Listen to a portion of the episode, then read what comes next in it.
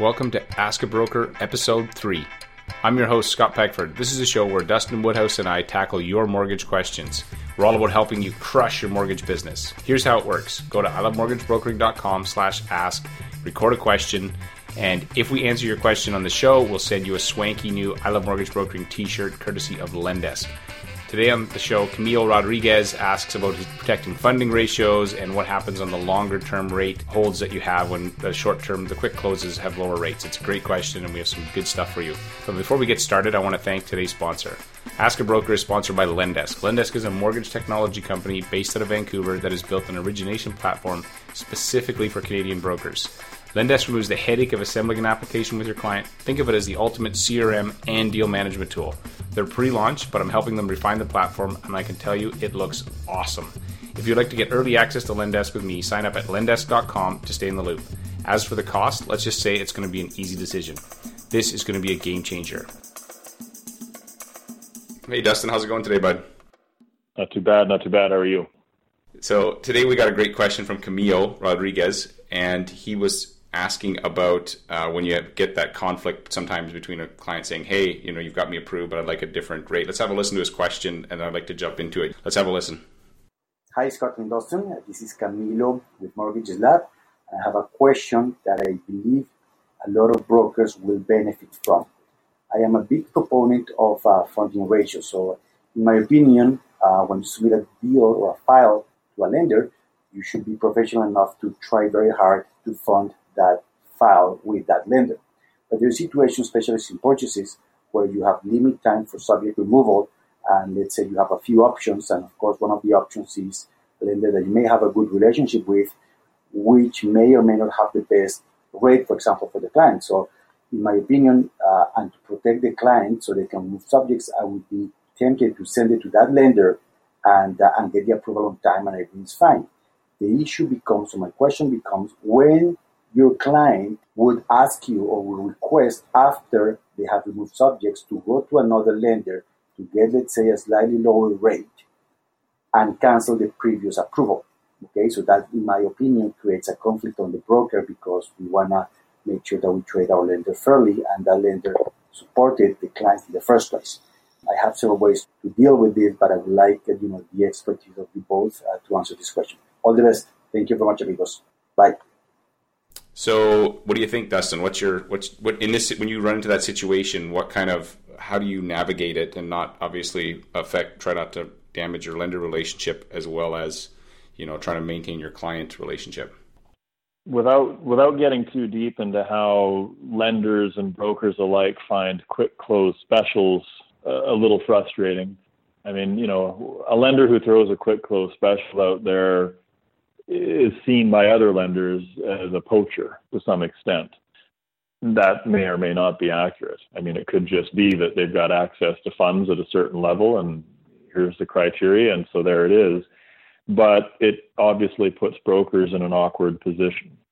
But fundamentally, we're not really talking about quick close specials per se here. We're talking more about which which which lender can underwrite a file in today's market in time for subject removal and then and then where, what are you left with? And, and that is a little trickier.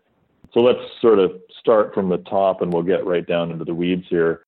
Lender relations versus client relations. You know, I, I always try and boil everything down into numbers, and I think lenders understand the number that I'm about to give.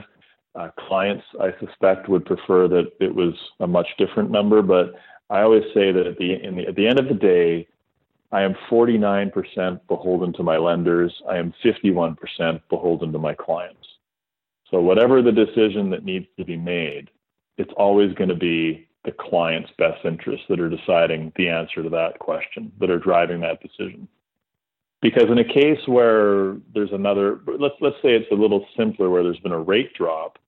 I mean, pick the phone up, call lender A that underwrote the file for you, and that it's now sitting at file complete with, and explain the situation and give them a chance to match the rate because they have to understand that it's not about you moving the client to another lender. It's about the potential of another broker moving that client away from both of you. Mm-hmm. And then you so, both lose. Exactly. exactly. So you know, and I think lenders understand that kind of scenario, and they'll do what they can do. And and I mean, I have you know bought down a rate partially to get to where we need to be with a with a lender who the file is already complete with. So you know everything's already done at lender A, and lender B pops up a tenth lower. Lender A says, well, we can go 0.05 lower, but we can't get the full tenth. And I'll say, you know what, you guys are meeting me part way. I'll meet you part way. I don't want to redo the entire file with a new lender, damage my funding ratio for the sake of 20 basis points of commission or something like that. I'll throw in as well. Mm-hmm. And if you and if you throw that in up front, that obviously goes a long ways to getting them to help work with you as well. But again, that's sort of more of a normal market conditions kind of a situation. And in the situation we're in now, you know, in the last week or two, so this is the end of April uh, we're at right now, and we've seen lender after lender sending us emails saying four business days, five business days turnaround time on a file. And, you know, they're, they're, like they're not even looking at your file for a week and never mind how many offers go subject free. If you're lucky enough to get an offer with subjects in it in the Vancouver market and largely the Toronto market as well right now, uh, it's usually only got one, two, three days. Right, that's crazy town. It really is. So right now, the, uh, the the lenders who still are able to offer us some kind of turnaround time, they are the go-to.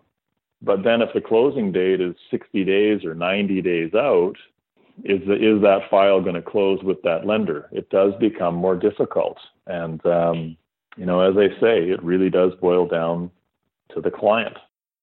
Although the other thing to keep in mind too is it isn't just your funding ratio with the lender and your relationship with this corporate entity, but also your relationship with your underwriter, right? I mean, underwriters are the unsung heroes of this business you know, brokers feel like they work miracles, and indeed, a lot of brokers do work some pretty amazing miracles for their clients.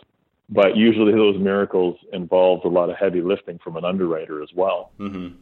And pulling your files out from under that individual person is also problematic.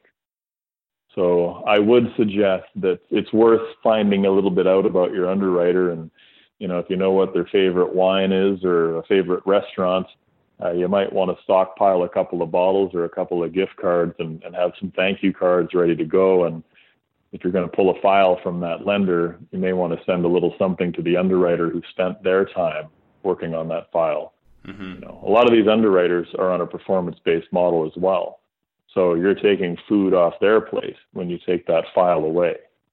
So maybe try and put some food or wine back on their dinner table. Like how often have you had to have you done something like that? um, I, I literally have a case of wine next to my desk right now. Like a whole, I went and bought a whole case, um, and it's half empty in a couple of weeks. So, you know, be, to be clear though, I'm not sending all those bottles out as mea culpas. Uh, some of them are thank yous for some of the amazing stuff that underwriters are doing for us right now. Right. That's good. That's really good. So, and you're not drinking it. You're sitting in your office, just like no, no, you know, I, you know, I'm sure you probably remember from the book. I think I mentioned I, I decided to try taking a year off of booze, and uh, a year and a half later, I just kind of kept going. So, so I, it, it's safe from me. There's the odd day I think maybe I should open it and start drinking again, but uh, I'll I'll keep my little experiment going for another year or two.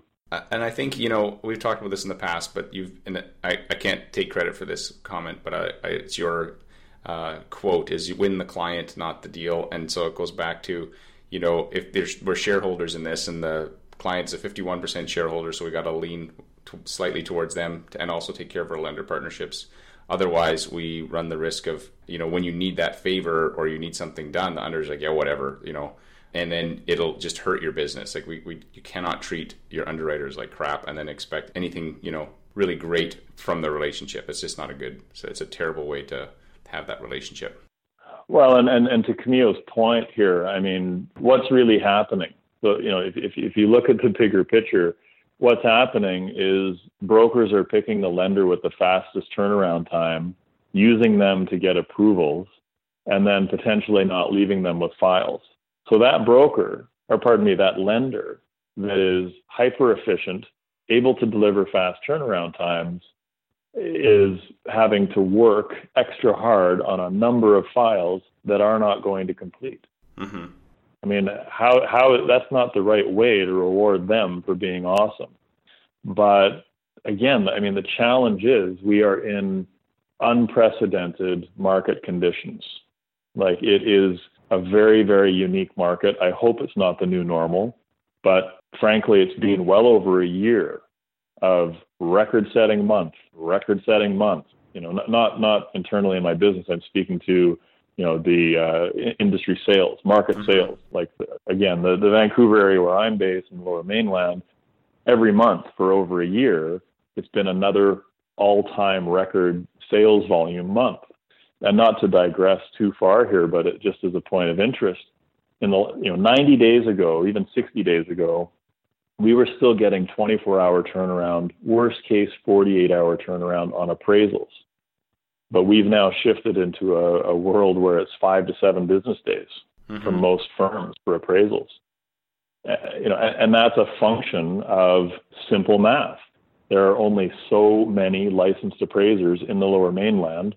Every single one of them that wants to be working is working, and appraisal firms are still trying to hire more appraisers but there are none left to hire. I mean, it's seven years of schooling and training to become a certified appraiser.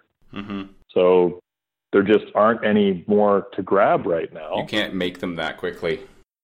No, no, exactly, and uh, and they can only perform so many appraisals per day. You know, they have to visit the property in daylight, so at least we're getting into the long days of summer, so they can fit a few more appraisals in. But think about that you're basically asking those appraisers to work from sun up to sundown seven days a week, which a lot of them are right now. Mm-hmm. But there's a there's a breaking point where you you know an appraiser can only actually view X number of properties per day, and there's only X number of appraisers. So there's a point there where there's a maximum number of appraisals that can physically be performed in any given day, and the volume of orders is exceeding that number. So the mm-hmm. backlog is growing. Right, I totally agree. I, I would not want to be an appraiser in the Lower Mainland right now, trying to determine what something's worth when they keep going over list, and it would just be a be a bit of a, you know, it'd be quite stressful. No, and and and so the point of that digression is just to to, to say, you know, again, we're in sort of unprecedented market conditions, and it's making it more challenging for a lot of us who want to run our business a certain way, but are feeling like we're being forced to run it another way. Mm-hmm. Well, Camille, I really hope that answers your question. Dustin, thanks, bud, for your insights on this. And uh, yeah, just keep sending your questions in to us, and we'll we'll keep um, answering them. Thanks very much, Scott.